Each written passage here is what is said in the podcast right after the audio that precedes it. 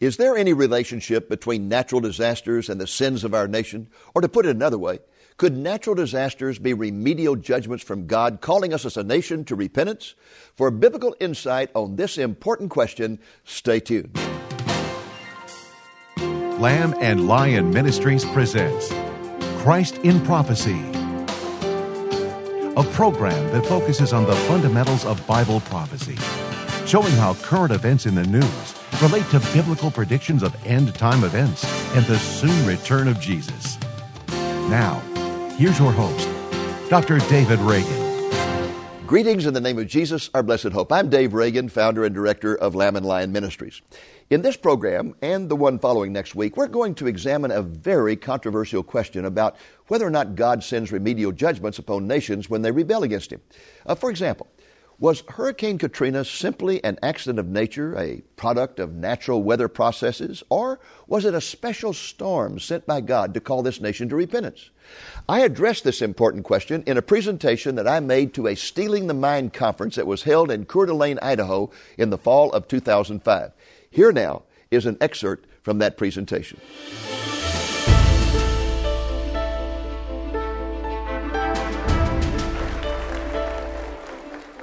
I uh, represent a ministry called Lamb and Lion Ministries. It's a Bible prophecy ministry. We call it Lamb and Lion because those are the two great prophetic images of the Messiah in the Old Testament the suffering lamb, the conquering lion. I was on the radio for 22 years before we began our television program, and uh, I, you're going to find out I can talk fast. I would get to the end of the program and I'd be really rolling. I'd say, Write to Lamb and Lion Ministries, Post Office Box so and so. And we would get uh, letters addressed to the strangest places. Uh, we got letters addressed to uh, Land of Lions Ministries, uh, Leg of Lamb Ministries. Almost every day, one addressed to Lemon and Lime Ministries. My all-time favorite was land uh, was Lame and Blind Ministries. I thought, man, that guy's really hard of hearing, but he wasn't. Uh, that uh, he didn't like the program. He disagreed with us, and so that was his comment. We were lame and blind. Well, my topic for this uh, particular presentation is a rather unusual one God, judgment, and the weather. Let's pray. Father, I come to you in the name of Jesus, and I pray for your anointing as I make this uh, rather unusual presentation. And I pray, Lord, that you will guide my thoughts and my words, and I pray that you will give uh, to the audience uh, uh, listening ears. And I pray, Lord, that through what I have to say, that all of us will be drawn into a deeper relationship with you.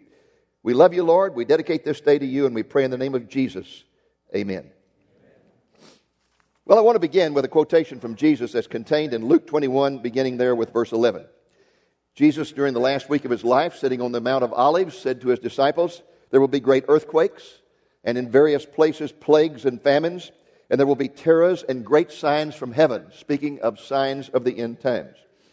The Bible is full of what we call signs of the times. These are signs that uh, we are told to watch for in the end times that will point to the season of the Lord's return so that we can know the general season. I've studied them for many, many years and I've tried to get a handle on them by putting them into categories. And these are the categories I've come up with. First are the signs of nature. God has always worked through signs of nature. He continues to do so today. We'll come back to this in a moment. This is the category of signs that are least respected. Second are the signs of society. The Bible says that society is going to go full circle that it's going to become as immoral and evil as it was in the days of Noah. And then the Lord Jesus Christ will return. There are the spiritual signs, both negative and positive. The negative ones are very, very negative.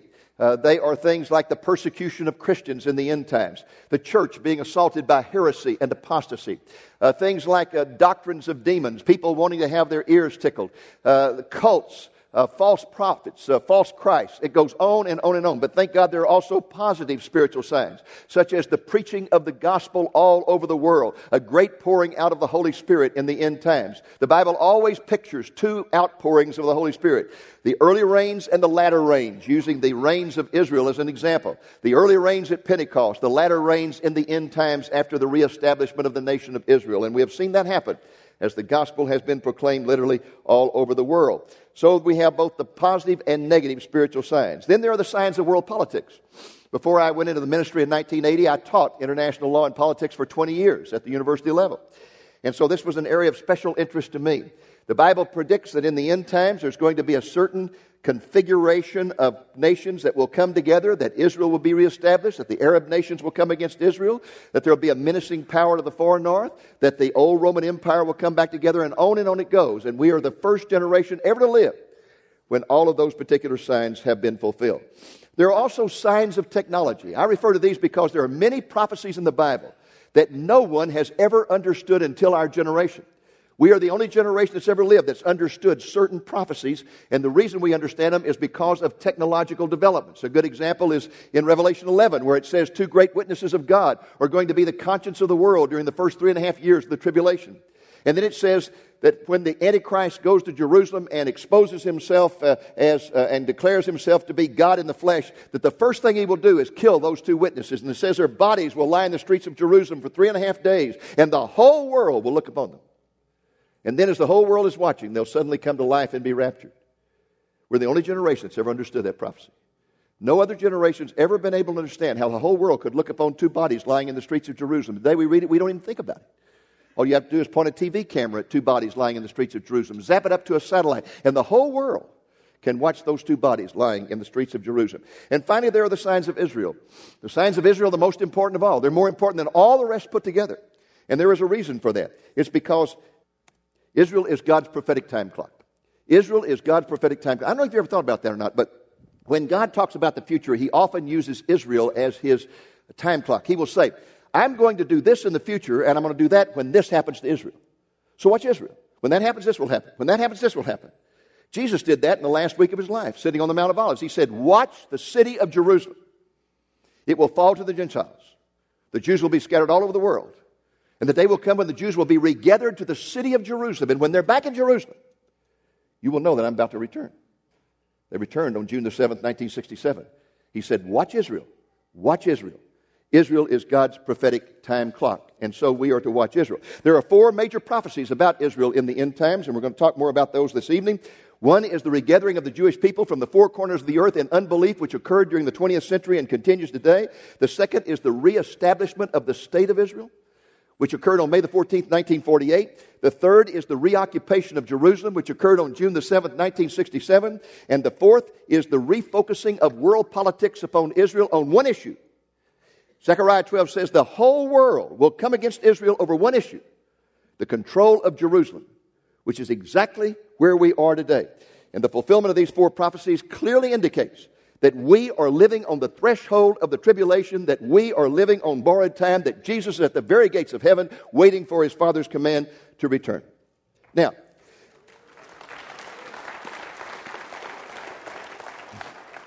the category of signs that is least respected are the signs of nature. And the reason they have so little respect, there's two reasons. First of all, a conceptual reason. A conceptual reason. When you start talking about signs of nature, even believing Christians will come up and say, Oh, come on, David. There have always been signs of nature. There's always been earthquakes, there's always been hurricanes, there's always been tsunamis, there's always been tornadoes. What else is new? Come on, let's get serious about this. Well, when they say that, they ignore something. Jesus said in Matthew 24, verse 8, that the signs of nature would be like birth pains. I've never experienced those. I had to ask my wife what that was all about. And she told me, well, dummy, uh, the closer you get to the birth of a child, the birth pains increase in two ways. They increase in frequency and they increase in intensity. They become more frequent and more intense. And suddenly it, it, occurred to me that's what Jesus is saying here. There will be more earthquakes, more intense, more hurricanes, more intense, more tsunamis, more intense, more tornadoes, more intense as we get to the time of his return. There's a more serious objection to the science of nature. It's philosophical in nature. And that is that we in the Western world have been brainwashed by what I would call modern scientific rationalism. Scientific rationalism says if you can't see it, if you can't weigh it, if you can't dissect it, if you can't measure it, it does not exist. And we've bought that hook, line, and sinker. The Bible teaches there's a whole realm of reality that cannot normally be perceived with the senses. It's the supernatural realm, the realm of demons, the realm of the angels, the realm of the Holy Spirit. And yes, sometimes it is manifested and we can see it with our senses, but most of the times we cannot. But that realm is just as real as it can possibly be. You know, when you go to Asia, Africa, and Latin America, and you talk about signs of nature and God working through signs of nature and signs of nature having some sort of supernatural importance or significance, they don't have any trouble with that at all. It's only in the Western world where we've been brainwashed by this scientific approach that we have difficulty believing that God really works through signs of nature. Well, folks, we need to face up to the fact that the Bible, from beginning to end, teaches that God often speaks through signs of nature. Sometimes he uses signs to underline, to emphasize a, a, a, particular event. For example, the birth of Jesus. A special sign was given in the heavens, a special sign. I believe it was the Shekinah glory of God. But a special sign was put in the heavens to emphasize, to underline the importance of this birth. When Jesus was crucified, there were three hours of darkness and a special earthquake. And we're told that when Jesus returns, there's going to be the greatest earthquake in all of history. We're told that every island will be moved, that every valley will be lifted up, that every mountain will be lowered, that the plane of the earth will be, uh, uh, uh, will, will, be just as, as even as it can be, and that Jerusalem will be lifted up to be the highest point on planet earth. A great, great earthquake to emphasize the importance of the return of Jesus. Now, more often, God uses signs of nature as remedial judgments to call nations to repentance.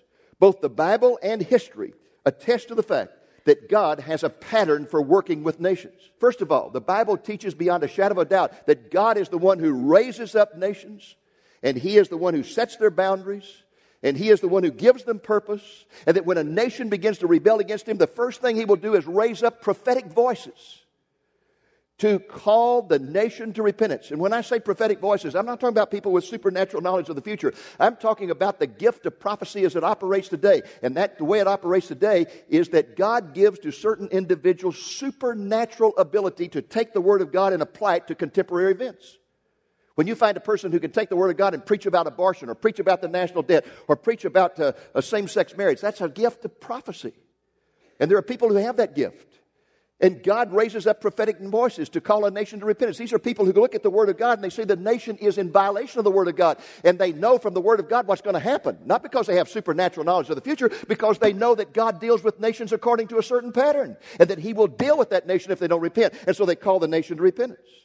If the nation refuses to repent, then God sends remedial judgments. He will send one after another after another. These can take many forms. It can be economic calamity, it can be military defeat, it can be weather phenomena. But God will send remedial judgments. And finally, if the nation sets its jaw against God and refuses to repent, God will then deliver the nation from judgment to destruction. The Bible says over and over, it uses a very special term there. It says that God does this when the wound becomes incurable. That's used in nearly all the prophets. When the wound becomes incurable is when God moves a nation from judgment to destruction. Now, there are examples of remedial judgments all through the Bible, and of course, the first ones that come to mind are the plagues that God put upon Egypt. Plague after plague after plague, calling Pharaoh to repentance, calling Pharaoh to bend his knee and give in to what God had ordered through Moses. And finally, he did. And then, when the children of Israel got ready to enter the promised land, there was a land use covenant. We're going to talk about it more this evening. And God said through this land use covenant, This is your land, it's for you to use. If you're faithful to me, I'll give you certain blessings. But if you are unfaithful, if you, for example, intermarry with the women of that land and you start worshiping idols, then here's what I'm going to do to you I'm going to put curse after curse after curse on you. And he lists all those curses, a tremendous number of curses. He talks about your children will become rebellious. There'll be an epidemic of divorce. He talks about economic failure. He talks about military defeat. And he also talks about weather phenomena. He said there will be crop failures, there will be pestilence, and there will be drought if you are not faithful to me. I think of Elijah and Ahab. Elijah confronted Ahab and said, You are leading this nation to worship Baal. There is only one true God, Yahweh. I'm going to prove it to you. I'm going to speak, and it will not rain until I speak again. And he spoke. And for three and one half years, it did not rain until he came back and spoke again. He, you know, in Texas, uh, people would just shake their head and say, Man, that guy was a great weather forecaster. Wish we had him on our station, you know. No, uh, this was a supernatural phenomenon of God. Or take, for example, Joel. Joel was the prophet about a locust invasion. You read the book of Joel, it's all about the worst thing that could happen to an agricultural society a locust invasion that stripped the place bare. I mean, these locusts ate the bark off the trees, the clothes off the clothesline. They had nothing left to offer to God, nothing to feed themselves with, nothing to feed anybody else with. And they started wringing their hands. Oh, what bad luck! What bad luck! And Joel gets up and says, I got news for you. It has nothing to do with luck. God sent the locusts. And if you don't repent, God's going to send something worse than locusts. He's going to send an army. And they died laughing. And you know what God did? He sent the army. And they were defeated. Or consider Haggai. Man, probably in his mid 80s, very elderly man. I call him the Harry Truman of the Old Testament. He was a man who spit bullets like, spit words like bullets. And, and, and, the children of Israel had gone into Babylonian captivity. God, in His grace and mercy, had brought them back to the land. They immediately laid the foundation of the temple and then lost interest. And for 16 years, the temple foundation stood there bare. While they built their houses and paneled their houses. Finally, God raised up this prophet, and he came out one day and he said, I've got news for you. Listen to me. Have you noticed that every time you plant your crops, the root rot gets them? And when you've noticed that when you replant them, a flood comes, and when you replant them, the hail comes, and when you replant them, a, windstorm comes? He says, Did you know that God sent every one of those disasters and he's sending them to you to call you to repentance? Get your priorities in order. Rebuild the temple of God. And for once, people paid attention. They dropped everything, went over there and rebuilt the temple, and God began to bless them once again. Folks, there are examples of remedial uh, uh, punishments of God all through the Bible. And uh, some people, though, say, well, uh, you know, God just doesn't do that. Let me, let me show you this cartoon. I forgot about this. This is very uh, funny. I ran across this recently. That's Haggai in the middle walking between two guys, and they're walking past the, the empty foundation of the temple. And in the background is a lightning strike, hailstorms, tornadoes, and floods. And one of the guys is saying, Well, now, the way I see it, Haggai, if God was really angry with us, he'd let us know. I mean, if he was really, really angry. and I'm sure that Haggai turned to them and said, Duh. You know, I mean, what, what do we have to do? Okay. Some people protest and they say, Oh, no, no, no, no. God doesn't judge nations any longer because we now live in the age of grace. Well, first, first problem I have with that is that term implies that there was a previous time when there was no grace. God has always been a God of grace. And there has never been any other way of salvation except by grace through faith. In Malachi 3 6, we're told God does not change. In Hebrews 13 8, we're told God is the same yesterday, today, and forever. Some try to counter that by blaming all disasters on Satan. They say, no, no, this, this all has to do with Satan. He's the, he's the one that brings all this. Thing. But in doing so, they overlook the fact that God is sovereign. Here's the real, here's the, the, the, the real description of God in Nahum chapter 1. You want to find a, a balanced description. Look at verse 7. The Lord is good. He is a stronghold in the day of trouble. And he knows those who take refuge in him. That's the God of grace, mercy, and love. That's the God we all love. That's the God we all want to hear about. That's the God we want to hear preached about. But God has another side to it. Yes, He's a God of love, grace, and mercy, but He's also a God of perfect righteousness, justice, and holiness. And Nahum talks about that. Look at verses 2 and 3. A jealous and avenging God is the Lord. The Lord is avenging and wrathful. The Lord is slow to anger and great in power. And the Lord will by no means leave the guilty unpunished. This is not somebody you fool around with. Our God is not a cosmic teddy bear. Well, as I say, uh, some people try to counter this by saying, well, it, it's all due to Satan. But in doing so, they overlook an important fact, and that is that God is sovereign, folks. God is sovereign. And, and there are many examples of his sovereignty in the Bible. Let me mention two. One is the example of Job. When Satan got ready to touch Job, what did he have to do? He had to go and say, God, would you let me touch him? Please let me touch him. And God said, I'll tell you what, I'll let you touch him, but here's what you can do and here's what you cannot do. Even when God allowed him to touch Job, he put parameters upon Satan because Satan is not sovereign. Or consider this. I don't know if you ever thought about this the example of temptation. In the Bible, we are told, point blank, God does not tempt. But in the Lord's Prayer, we're told to pray, Lord, lead us not into temptation. How do you reconcile that? How do you reconcile this point blank statement, God does not tempt, and yet the statement that we are not, we are to pray, lead us not into temptation? Well, I know how to reconcile it. Satan is the tempter, but Satan cannot tempt you unless God allows him. Satan is the tempter, but God must allow the temptation. That's why we pray, lead us not into temptation. Again, God is sovereign. And nothing happens that he does not allow either in his perfect will or his permissive will. For example, it is the perfect will of God for all people to be saved. But in his permissive will, he allows people to be lost. He has a permissive will and he has a perfect will. And nothing happens outside that. And thus, in the Bible, all natural disasters are attributed to God. The Bible writers don't even hesitate to do that because whether Satan was the one that sent the storm or not, God was the one that allowed it. This brings us to some difficult questions. Are all natural calamities a product of man's sin? The answer is yes, absolutely.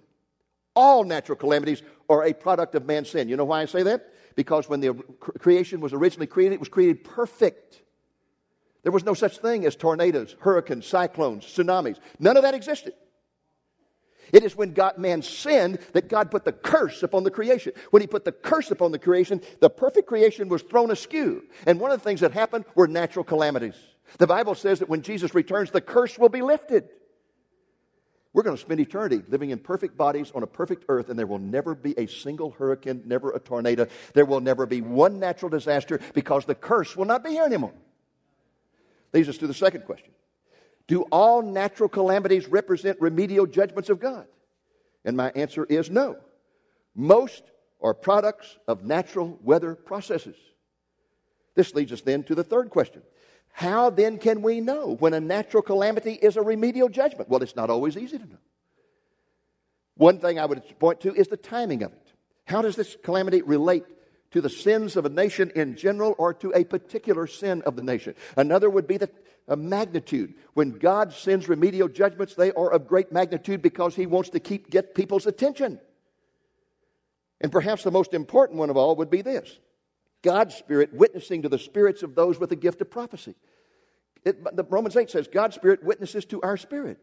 And to those who have the gift of prophecy, those who have the ability to take God's word and apply it to current events, God will witness to their spirits. And suddenly, when people who have that gift all over the place are saying, hey, this event is a remedial judgment, we had better pay attention because God is prompting them to make those comments. Our own nation is a good example of what I'm talking about. We have been blessed as no other nation that has ever existed except the nation of Judah. It's the only nation ever been blessed like this nation.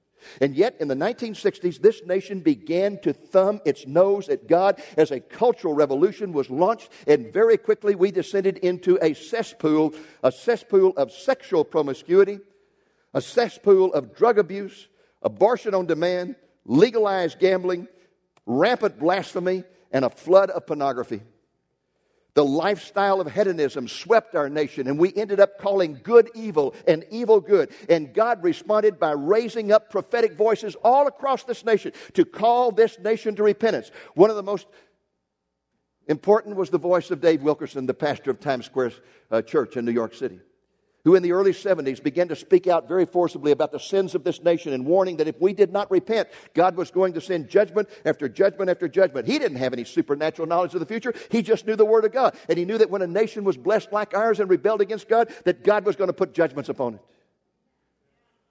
But when we ignored the prophetic voices, God responded by putting remedial judgments like the Vietnam War, like the AIDS epidemic, like the plague of sexual transmitted diseases, like the outbreak of homosexuality, and also natural disasters, quakes, floods, tornadoes, even an incredible volcanic eruption that you know of well in this area.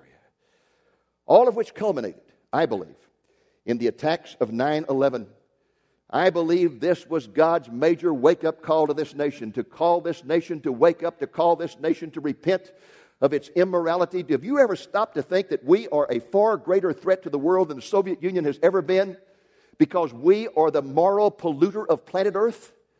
Everywhere I go on this planet, I just got back from China. Everywhere I go, if you turn on the TV set in the room where you are, anywhere in the world, you know what you're going to see? You're going to see the most immoral and the most violent American movies and American television shows. We are the moral polluter of planet Earth, and God is going to hold us responsible for it.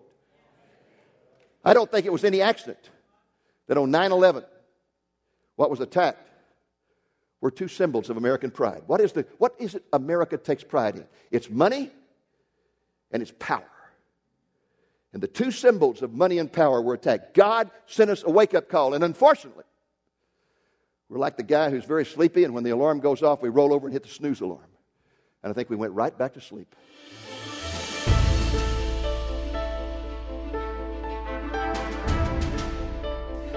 Next week, the Lord willing, we will continue with this presentation, and at that time, I will look specifically at Hurricane Katrina, and I will try to show that it was a remedial judgment of God placed upon this nation because of our mistreatment of Israel. Here now are some resources to help you better understand how God deals with nations.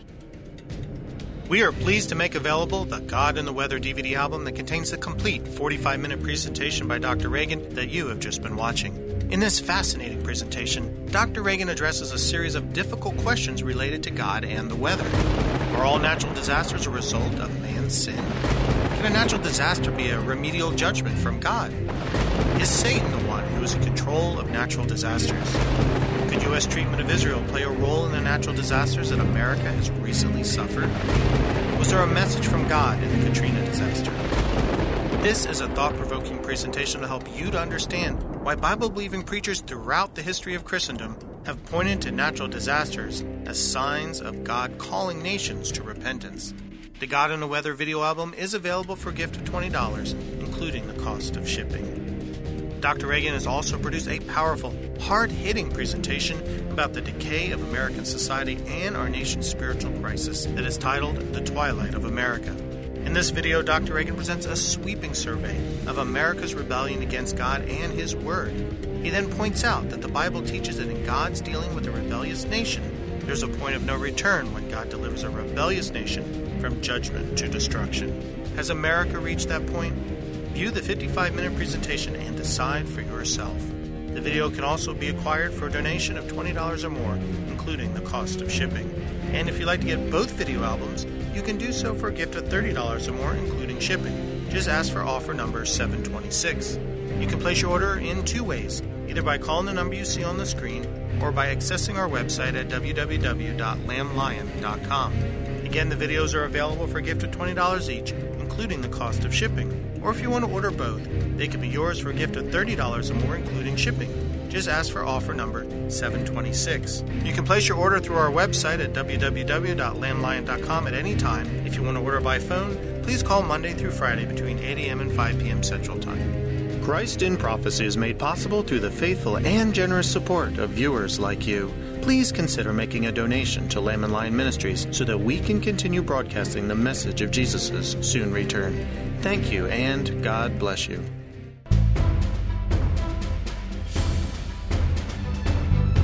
Well, folks, that's our program for this week. I hope it's been a blessing to you, and I hope you'll be back with us a week from now when we continue this presentation about God and the weather. At that time, we'll look specifically at the prophetic significance of Hurricane Katrina. In the meantime, I'd like to invite you to visit our website at lamblion.com. You'll find a great variety of articles about all aspects of Bible prophecy. The site also contains some of our video programs that you can watch online. Until next week, this is Dave Reagan speaking for Lamb and Lion Ministries saying, Look up, be watchful, for our redemption is drawing near. Thank you for joining us on today's Christ in Prophecy, a presentation of Lamb and Lion Ministries, a non denominational ministry dedicated to teaching the fundamentals of biblical prophecy and proclaiming the soon return of Jesus.